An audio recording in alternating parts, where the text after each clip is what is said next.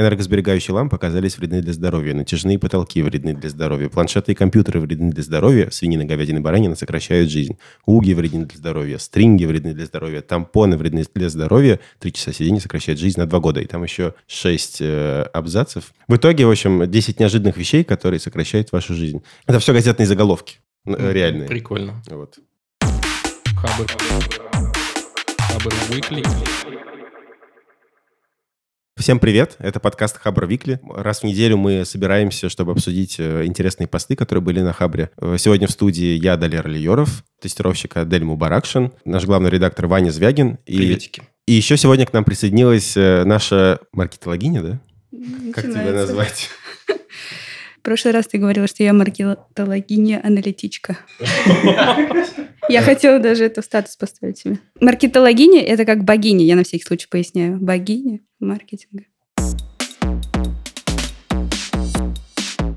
У меня статья про образование. Такая обзорная длинная статья, как э, инструкция для тех, кто только поступил в ВУЗ, как э, им дальше жить э, в каждый год, что им э, делать. Но на самом деле я ее выбрала не для того, чтобы мы сейчас разбирали, что делать нашим там, школьникам, если у нас есть такие, которые нас слушают, ради того, чтобы, собственно, сбросить тему о том, нужно ли образование или нет, особенно для айтишников, особенно в мире IT всем, то есть, да, и менеджерам, и маркетологам, и программистам особенно.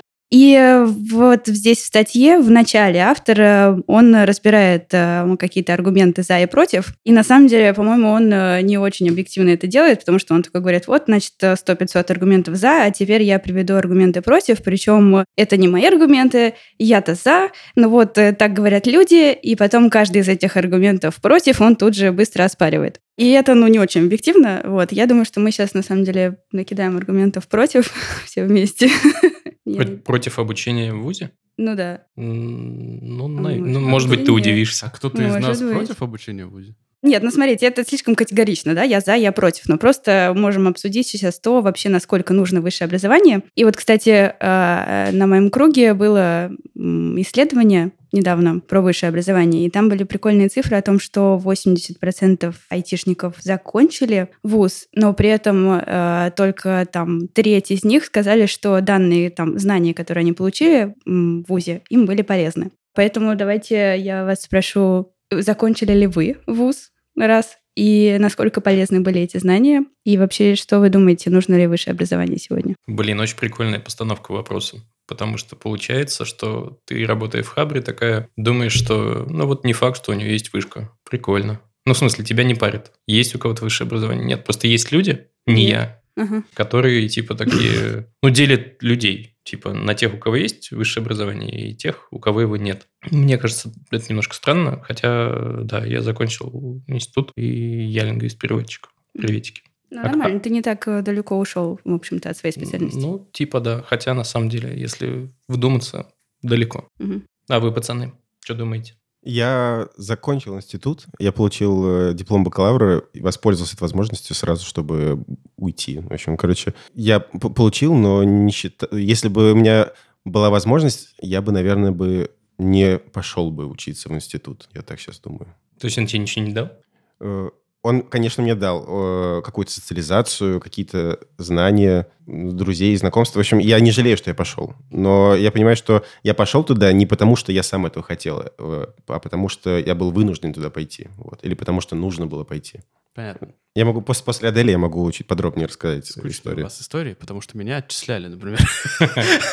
Но так сложилось, что в определенный момент я просто, ну, начал разочаровываться в университете ну, и как-то забил, ну и перестал ходить или просто как бы прогуливал, не успевал, не, не учился и так далее. И в итоге взял просто и, ну, попал в списки на отчисление и решил тоже с этим ничего не делать. Но потом да, потом я все-таки как-то взялся за ум, я решил, что в итоге, ну, просто из-за того, что я начал это дерьмо, его надо закончить. И в итоге, ну, я с большим трудом закрывал академическую разницу, но я это сделал, и я просто горд собой за то, что, ну, я взял и закончил.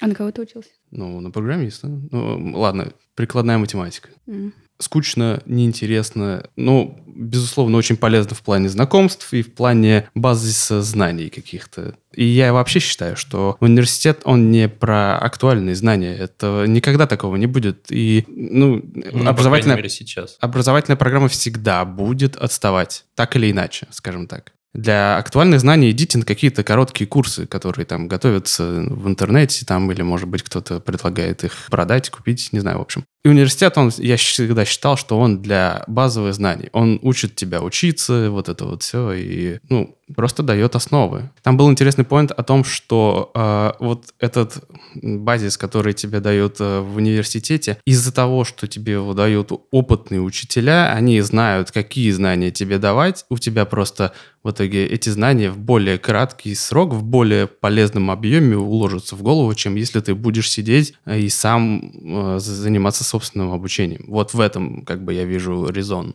Ну, не факт, мне кажется. Все зависит от преподавателя, все зависит от университета. И вот э, ты м, важно сказала вещь про умение учиться. И э, сейчас, например, многие школьники, которые заканчивают школы, они уже умеют учиться. И вот здесь, в этот момент, когда ты заканчиваешь школу, нужно и на месте родителей, нужно понимать, что если твой ребенок разумный, и он уже умеет учиться, то если он к тебе приходит и говорит, мам, я не пойду в универ, не нужно бегать по потолку и кричать там, как же так, он же станет э, дворником. Да? Как Хотя вот это что-то плохое. да, вот мы сейчас с Далером тоже обсудили на улице, что это ничего плохого в этом нет. Ну, как раз я хотел тоже уточнить, что типа действительно в этой статье упоминается о том, что у наших родителей в большинстве есть вот этот культ образования. И Мгм. они настаивают зачастую на том, что образование обязательно. Я просто допускаю, что вот наше поколение, когда оно подрастет и заведет детей, наверное, уже не будет таким. Ну, у, нас уже, у нас уже сейчас нет такого культа образования. Да, Мгм. все из нас закончили вузы, но все здраво подходят просто к этому вопросу и понимают, нужен он конкретному человеку или нет. Для какой-то профессии он не нужен. Слушайте, меня сейчас, кажется, слегка осенило вот какой штукой. Сейчас существует очень много курсов, скажем, по программированию, по, там, допустим, управлению персоналом, короче, по реально актуальным вещам, довольно прикладным. Но если бы я, не попав в свой вуз, захотел стать лингвистом, я бы такие курсы не нашел. Подожди. Есть. Ну, есть прям. Ну, базовые, базовые разные курсы. Вот как раз то, про что Адель говорил тоже. И та же там математика. Вот в статье, например, автор говорит э, много про то, что вот, да, вы сможете выучить там какой-нибудь э, навык, э, но там математику вы сами не выучите. Но нет, все есть и математика, и там русский язык, логика, там Ну, про русский филология, литература, лингвистика. Там на Там курсере все есть. Да, лингвистика есть. Ну да. Причем даже университеты выкладывают свои курсы. Ну, я вот хочу тоже на этот счет отметить, что, во-первых, действительно хороших курсов днем с огнем не сыскать. Это прям сложно. Они есть, это- но это сложно их найти. И в большинстве своем эти курсы на самом деле довольно поверхностные, потому что вот на Курсере выкладывают курсы университеты известные. И, ну, в большинстве своем они те же самые, что вот ровно в университетах, и у них и там и преподают. Да, просто на обычных лекциях записывают преподаватели. Но, честно говоря, я не, не уверен, что там есть прям такие жесткие, э, углубленные курсы, которые преподают, например, на четвертом, пятом курсах университетов. Мне кажется, что ну, в интернете есть все, да, интернет это огромная помойка, в которой есть вообще все. И поэтому вот один из ключевых навыков э, — это умение искать информацию. То есть это уже не... Раньше ключевой навык был умение запоминать информацию, потому что ты вот пришел в библиотеку, открыл книжку, ты ее там можешь только здесь почитать, да, и тебе нужно вот этот абзац выучить, чтобы он всегда был в твоей голове. Сейчас этого не нужно, и тебе нужно знать, где ты можешь этот абзац найти. И вот э, это тоже, мне кажется, про вот эти хорошие курсы, про э, информацию, которую, которая именно хорошая и качественная, да, а не там поверхностная. Нужно уметь ее найти. Но даже если ты умеешь ее найти, это займет огромное количество времени. Это как раз к тому, что я говорил в пользу Да. вот этого поинта из статьи. А Вот мне кажется, что все меньше и меньше это занимает времени. Это как вот это тот навык, который там у людей моложе нас, он э, лучше развит, чем у нас, например. У нас лучше развит, чем у наших родителей. Вот какой-нибудь из моих родственников зайдет в интернет и э, там ему понадобится, ну, не знаю, 40 минут, чтобы найти, а мне 5, ну, или даже меньше. Это просто у меня, я вот не знаю, может быть, я знаю, как запрос составить в Гугле, а они пишут там прям предложением, например, или как-то так. Это это, кстати, полезный навык уметь еще задавать вопросы. И когда ты учишься один, например, или учишься на курсах, где нет какой-то обратной связи, то этому навыку сложно научиться. Вот институт как раз. То, что мне в них нравится, они помогают тебе найти единомышленников, э, попасть в какую-то среду и еще помогают найти ну, ментора, условно, который поможет тебе в такие вот э, ступорные состояния как-то помочь э, двигаться дальше. Ты мне, извини, но ты мне напомнил, у Роберта Шекли есть рассказ, называется «Верный вопрос». И это как раз рассказ про то, что люди пришли к машине, которая знает ответы на абсолютно все вопросы, но они в итоге приходят к выводу о том, что, чтобы задать правильный вопрос, надо знать большую часть ответа. Я хотела сказать, что мы можем э, взять э, университет и посмотреть, какие потребности он закрывает, кроме обучения, то есть э, потребность в социализации, даже не потребности, а какие навыки он дает, да, умение учиться, критическое мышление, например, ну, то есть описать эти навыки и понять, где их еще человек может закрыть, и является ли университет сегодня самым эффективным способом, чтобы их закрывать или нет. То есть, может быть, и нет. Ну, Я вот к чему. Помимо, собственно, знаний которые ты можешь получить на курсах. Окей, мы это закрыли. А методологию, где вот интересно, преподают ли методол- методологию получения знаний? Типа как учиться? Да, это было бы круто. Вот мне кажется, это, даже... мне, это мне действительно вуз дал. Мне кажется, должны быть какие-то такие тоже курсы. Ну, это как вот э, курсы по софт-скиллам. Там. Ну, типа того. Хотя я бы не назвал это таким уж софт-скиллом. Умение учиться. Не, это не умение учиться, это умение выстраивать процесс обучения и нанизывания знаний друг на друга и увязывания их в систему. Какие потребности, которые раньше закрывали вузы, ты можешь закрыть, э, не ходя в вуз? И где? На работе. Вообще, мне кажется, что после, после того, как ты заканчиваешь школу, или во время даже школы, нужно сразу идти работать и получать какой-то производственный опыт. Э, но есть проблема, что Э, ты э, тебе действительно надо научиться работать. Я вот э, научился работать только, научаюсь, продолжаю учиться только вот последние годы, там, спустя, не знаю, 7 лет после того, как я закончил институт. Поэтому я считаю, что всем вот этим навыкам нужно учиться сразу на производстве. На заводе. На заводе. Ну, на производстве я имею в виду работу.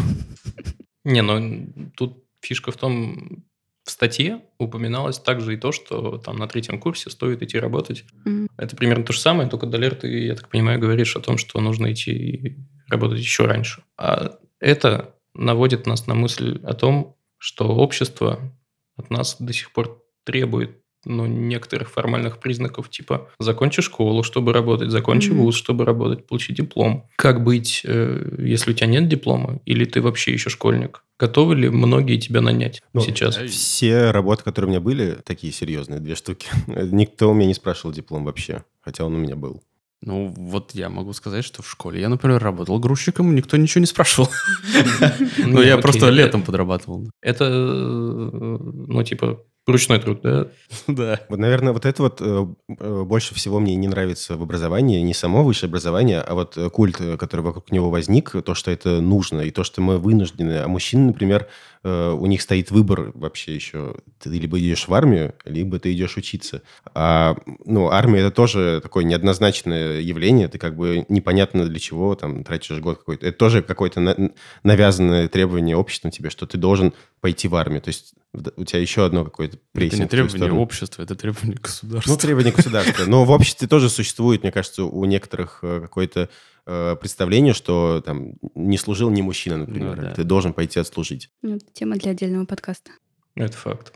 Э, слушайте, закрывая, наверное, эту тему, под которой можно говорить много-много-много и не, не один подкаст, Скажу, что у Льва, который нас сейчас записывает, в другом подкасте, есть еще подкаст, кроме нашего, а, был гость, который работает тьютером. А тьютер – это такой человек, который помогает а, школьникам и студентам понять вообще, что он хочет, какие возможности у него есть и как решить его задачи. И офигеть, я послушал это на той неделе, удивился, что такие ребята вообще существуют, и у нас таких, например, не было. Поэтому, если вы студент или школьник и слушаете нас, выясните, существует ли тьютер на базе там, вашей школы или университета.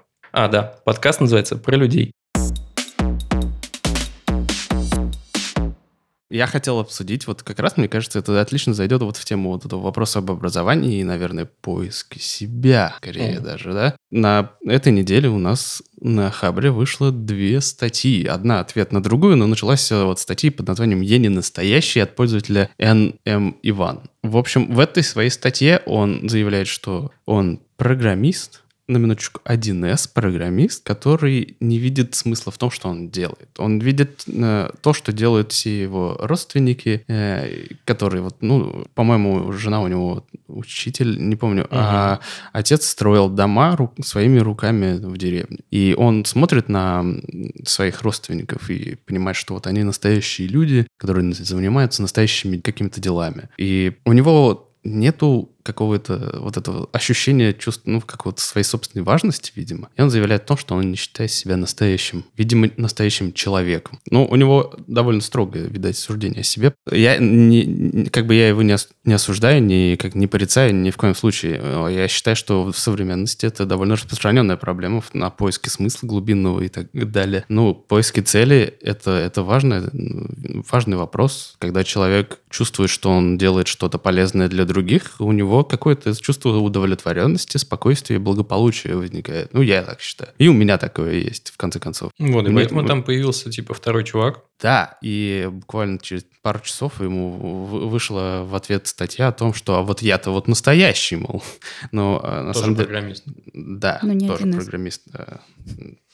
Ему вышло, вышел пост-ответ от пользователя Кадовал, простите, если я неправильно прочитал. А, и вот он говорит, что он обычный, как он утверждает, программист, который пишет на всем, что попросят. Я поругал JavaScript в этом предложении, ну, я тоже не осуждаю. И, в общем, он говорит, что, ну, он нашел свой смысл в, том, что он делает. Якобы он понимает, что он пишет продукты, которыми пользуются люди, которые помогают другим людям делать свою работу лучше, и он видит в этом достаточный для него самого смысл или какое-то удовлетворение. Он привел в пример, что у них на в компании есть обычный повар, который, например, как он выразился, учился своей работе в пять раз меньше, чем он учился быть программистом. Да? И, ну, такое тоже... Оценочное. Оценочное суждение, да. Но он как бы говорит о том, что он программист, и он мог бы, допустим, в теории стать э, каким-нибудь там проект-менеджером, но не стремиться к этому, ему нормально там, где он сидит, а якобы потому, что вот он делает свою квалификацию, ну, то есть свою работу ровно, скажем так, что вот ту работу, которую он делает сейчас, не может сделать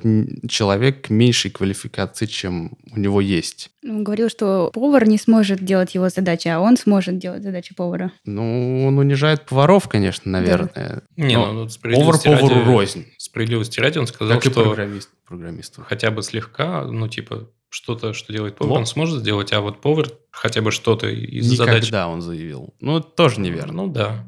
В общем, не, не осуждаю ни того, ни другого. Одного можно назвать какого-то, ну, каким-то очень потерянным человеком в плане для самого себя, я имею в виду. А другой, наверное, чересчур ЧСВшный, может быть. Но нет, это тоже неправильно, потому что, на самом деле, чувство собственного достоинства для профессионала это важно. Если ты хороший профессионал, ты можешь, ну, заслужил и право иметь высокое чувство достоинства о себе, правильно?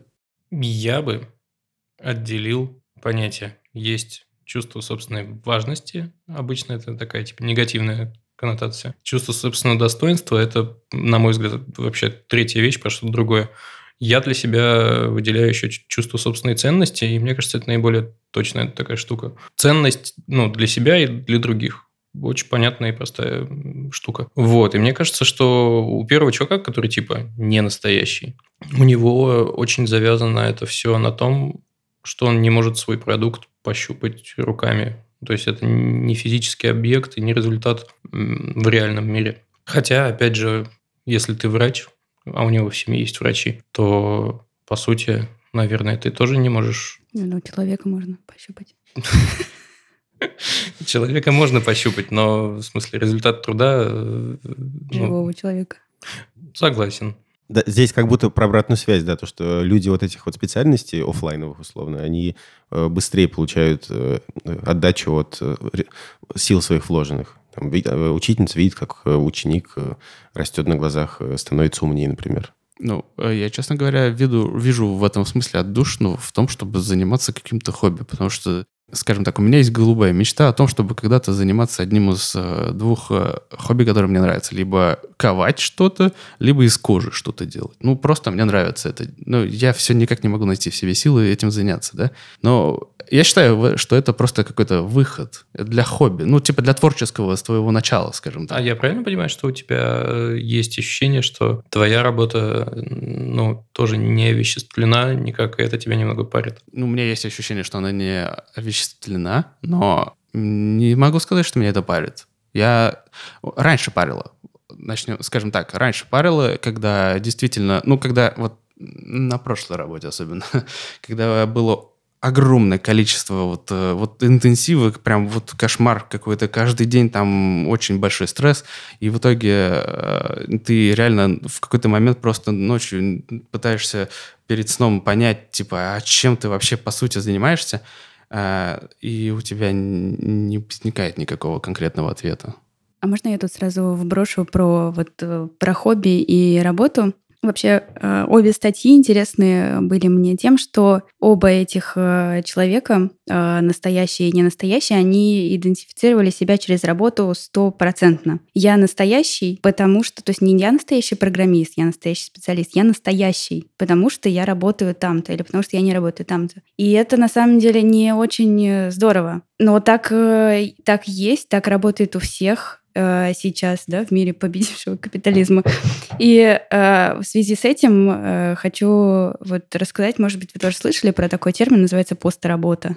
Так, такая интересная идея, которая сейчас э, есть и становится популярнее. Она такая около философская, философская идея. Она как раз эм, основана на том, что э, большинство людей в современном мире определяют себя через работу и только, да, там, ну, 90% меня — это моя работа. Я то, что, где я работаю, как я работаю, что я делаю. И при этом большинство из них э, недовольны тем, что они делают, не любят свою работу, да, то есть получается вот сразу вот этот вот огромный кризис, да, в таком болото, в котором ты сидишь. Я то, что я делаю, но при этом я не люблю то, что я делаю. И э, идея постработы, она о том, что в итоге мы придем к тому, что работать, ну, не нужно, грубо говоря, А, ну, то есть или нужно будет меньше. Роботы и все такое? Ну, Вот это? роботы, да, вот это все. И то есть, что мы все равно будем работать, просто будем работать меньше, и больше времени будет на какие-то творческие вещи, на хобби, на благотворительность, на какие-то, ну, вот такие вот, да, вещи, в которых ты можешь как-то реализоваться и, ну, закрыть свои какие-то потребности. И основана она э, в том числе на, например, вот этом безусловном доходе, который сейчас, с которым сейчас пытаются экспериментировать. Как-то вот в Финляндии пытались, но, по-моему, неудачно. Но, да, история о том, что у каждого человека должен быть безусловный доход, и, соответственно, он будет э, меньше работать и,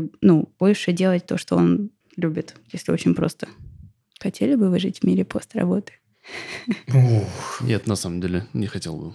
Ну, Почему? типа, вот это как раз к вопросу о том, что они ищут какую-то цель в жизни. Или, ну, не то, что цель, ладно. Им нужна какая-то цель для того, чтобы чувствовать себя настоящими. Работа занимает огромную часть жизни, и, ну, это просто простой способ найти себе цель. Если у тебя не будет работы, тебе придется придумывать что-то такое, что вот может дать тебе цель. Это чуть сложнее, наверное, но и, и, и все равно есть риск ошибиться и выбрать что-то не то. Ну, во-первых, это не навсегда. В смысле, ты, если что-то выбрал не то, ты можешь взять и переобучиться и вообще заняться чем другим. С, с этим есть еще большое количество других кризисов. Типа, ты, потрать, ты можешь потратить много лет на что-то одно, выяснить, что это не то, что тебе нравится. Тра- Типа, во-первых, уже кризис перемен, типа, что тебе ж нужно что-то менять. А во-вторых, будет кризис обучения и вот, ну, потерянных лет. По-моему, это нормально менять профессию часто, и кажется, это навык, которым тоже стоит научиться, потому что в будущем все будет гораздо более неопределенно, и сам- сама жизнь будет заставлять тебя чаще менять, э, чаще меняться. Вот. И это, этому, этой гибкости надо научиться, мне кажется. А Я все равно считаю, что прям узконаправленные и прям профессиональные специалисты никогда не перестанут быть нужными. Это Нет, точно, ну, это, вопрос просто разные... Да, типа не в нужности. Я хотела сказать, что это просто разные типы людей. Ну, это психология разные у людей. Кому-то кто-то лучше себя чувствует, когда он копает вглубь, кто-то лучше себя чувствует, когда он копает вширь. И это прям, ну, даже есть термины, что вот, например, люди, которые копают вширь, они называются сканеры, и им нравится чередовать да, профессии между собой. А кто-то так не выдерживает, кому-то нравится прям вот глубже и глубже и больше зарываться в одно дело. Ты не помнишь, когда, как такие называются? И не помню. Ну, Мне я помню... интересно было бы. Э, У Бюро Горбунова есть э, примерно по- похожее деление. Они делят э, специалистов на магов и на полководцев. Маги — это те, кто умеет углубляться и в одном чем-то быть профессионалом, а полководцы — это те, кто щупальцы раскинул, просто э, умеет как-то с помощью разных людей вот и свои задачи решать, и помогать им решать их задачи. Теперь я точно могу называть себя магом 80 уровня. Если я правильно понял термин постработа, э, то не только ты себя идентифицируешь через работу, но и тебя люди другие тоже идентифицируют. Я вот недавно задумал, что, по-моему, это не очень э, классно. Ну вот мы тебя сейчас представили, допустим, маркетологом, и у людей в сознании наших слушателей как бы за тобой закрепилось вот это вот, хотя ты на самом деле делаешь еще то, ну то есть ты там увлекаешься этим, этим, этим. И это, по-моему, не очень справедливо, что ли, или, не знаю, А вот э, если бы ты себя описывал одной короткой фразой, так чтобы люди поняли, что ты есть, ты бы Я- как описал? Я об этом думаю, но никак пока не могу придумать слово. Я иногда себя называю чудо-веником, вот, который уберет все. Вот. Почему? Лучше бы. Ты убираешь что-то Это- чудесным способом? Я иногда просто пролистываю э, папку со спамом, и там классные заголовки попадаются. Вот. И увидел классный заголовок «Чудо-веник уберет все». И по- подумал, что, кажется, на работе я сейчас чудо-веник. Поэтому за мной закрепилась эта штука. Видишь, Но- кстати, все равно на работе. Да. В общем, не корите себя за то, что у вас нету какой-то определенной цели. Ну, это, скажем так, э, это нормально. Ну, ну, с этим надо что-то делать.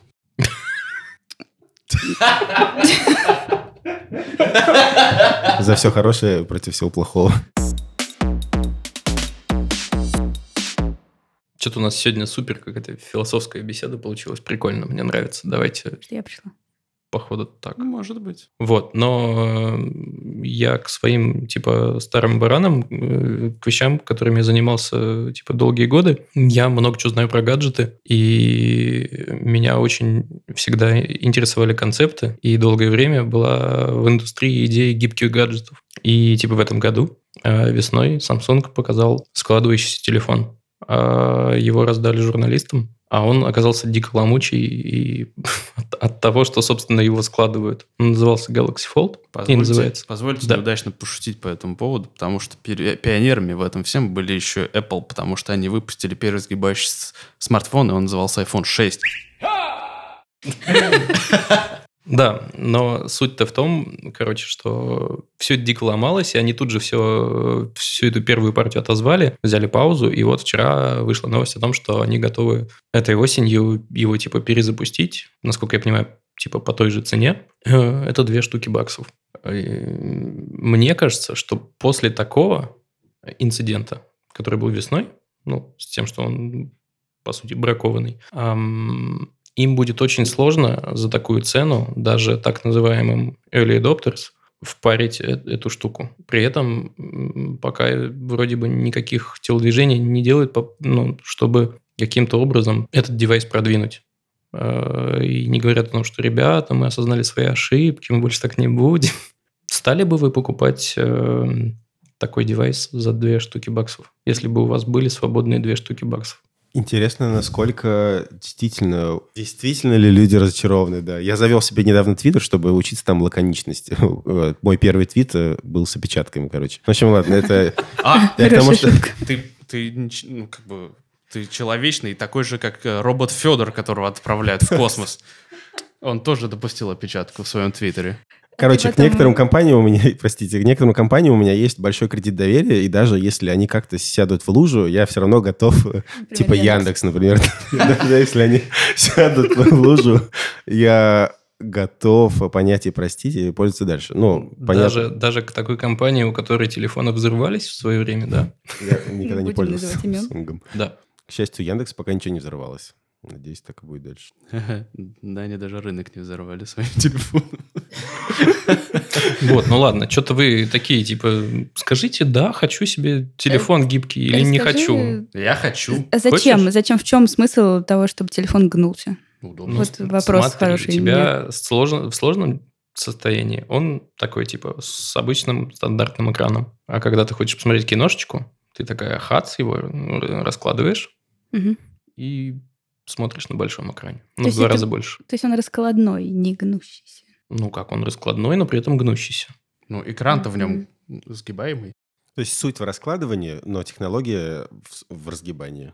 Ну да, там не стекло, а полимерная такая штука, которая э, вот на сгибе, Я она, она, Мгм. ну, это не два экрана, которые вместе складываются, а один цельный, как бы. Ну так ты же можешь э, киношечку посмотреть на экране на большом и вывести туда все. Или это вот для кейсов, когда ты в поезде едешь, да? Ну, типа, да Ну, блин, с- непонятно, вообще непонятно для каких Короче, кейсов, я честно считаю, говоря. что это не очень удобный фор- форм-фактор конкретно в данном случае, потому что, ну, это просто раскладывающаяся книжка такая. Это, ну, понятно, что, наверное, так сейчас проще всего сделать, да, но я хочу другой складывающийся телефон, или с гибким экраном скорее, да, я хочу вот, который так вот, допустим, э, из рулончика растягивается там, или, или э, оборачивается вокруг руки, например, очень Кстати, удобно. Такой как концепт был у Nokia в свое время. Вообще Да. супер кайф. А был еще концепт, который типа э, браслета, которые проецируют на руку Мгм. проектором и считывает Я касание. даже видел Тоже прикольно. реальный прототип. Вот. Прикольно. Ну, наверное, это большая такая бандура, да? Это не то, что большая бандура, она просто не точно реагирует на касание. А. Там Ну, сложно регистрировать их. Ну, вот, да, к примеру. И э, я считаю, что, ну, Galaxy Fold это, безусловно, это, скорее всего, плохое устройство, потому что, ну, ну, оно должно быть э, хоть каким-то, потому что оно одно из первых. И к нему нельзя предъявлять какие-то такие требования. Это просто, ну, э, ну, как прототип. Мне кажется, здесь развитие идет не от потребности, а от возможности. То есть есть такая технология, давайте Да. сделаем э, гнущийся телефон. Я А, согласен. Они просто играют мускулами. Ну, может, это и нормально. У нас есть э, какая-то новая технология, и нам нужно ее, ну, попробовать, протестировать. Потом в процессе мы уже поймем, зачем ее использовать. Мне кажется, такой сценарий тоже, Ну, они Вполне сразу уместен. продают это Я за почти- 2000 ну, долларов. ну, и, и- ну и норм. Не, Я просто вот- есть такие как раз ребята, которые Которые- называются early Ну да, adopters. да. Или энтузиаст. Или там, например, ранние последователи, как их не называй. Короче, такие ребята есть, которые готовы тратить деньги на эксперимент. И вот мы, очевидно, не из этих. Ну, блогеры потратят. Блогерам это окупится, в конце концов. да? А, наверное. ну, я считаю, я уверен, что Samsung точно не рассчитывает на большие продажи. Они вот, например, посчитали вот этих early адоптеров, которые известны по миру, которые инфлюенсеры, блогеры и еще куча Мгм. модных слов. И вот, ну, скорее всего, максимум на этот тираж они, может быть, и рассчитывают. Ну, не больше. Ну, тут дело еще в том, что даже ранние последователи без Мгм. потребностей не покупают. То есть у них все равно есть понимание, что это решает мою такую-то задачу таким вот странным способом. Не, ну даже если это складывающийся телефон, все равно остается телефоном. Потребности он их закрывает. Другое дело, что э, там насколько это удобно, э, совершенно непонятно. Короче, я постараюсь эту штуку выцепить на тест. Е, у- угорим в офисе, да. Будем складывать, раскладывать, да, да, складывать, раскладывать. Дашь пощупать? Конечно. Да, напишу текст, а потом мы э, подробно это обсудим в каком-нибудь из следующих выпусков. Круто. Да. Если нам его дадут после этого подкаста. Нет. Ну, посмотрим. Я, Э, слушай, может быть, если я Samsung будет слушать этот подкаст, я уже считаю, что это успех. Это был подкаст Хабр Викли. Э, Мы раз в неделю обсуждаем интересные посты на Хабре. Спасибо, что послушали нас. Э, Ставьте классы, подписывайтесь на нас, э, чтобы получать уведомления о новых выпусках. Спасибо большое. Всем пока. Пока. Пока. Пока. Хабр. Хабр Weekly.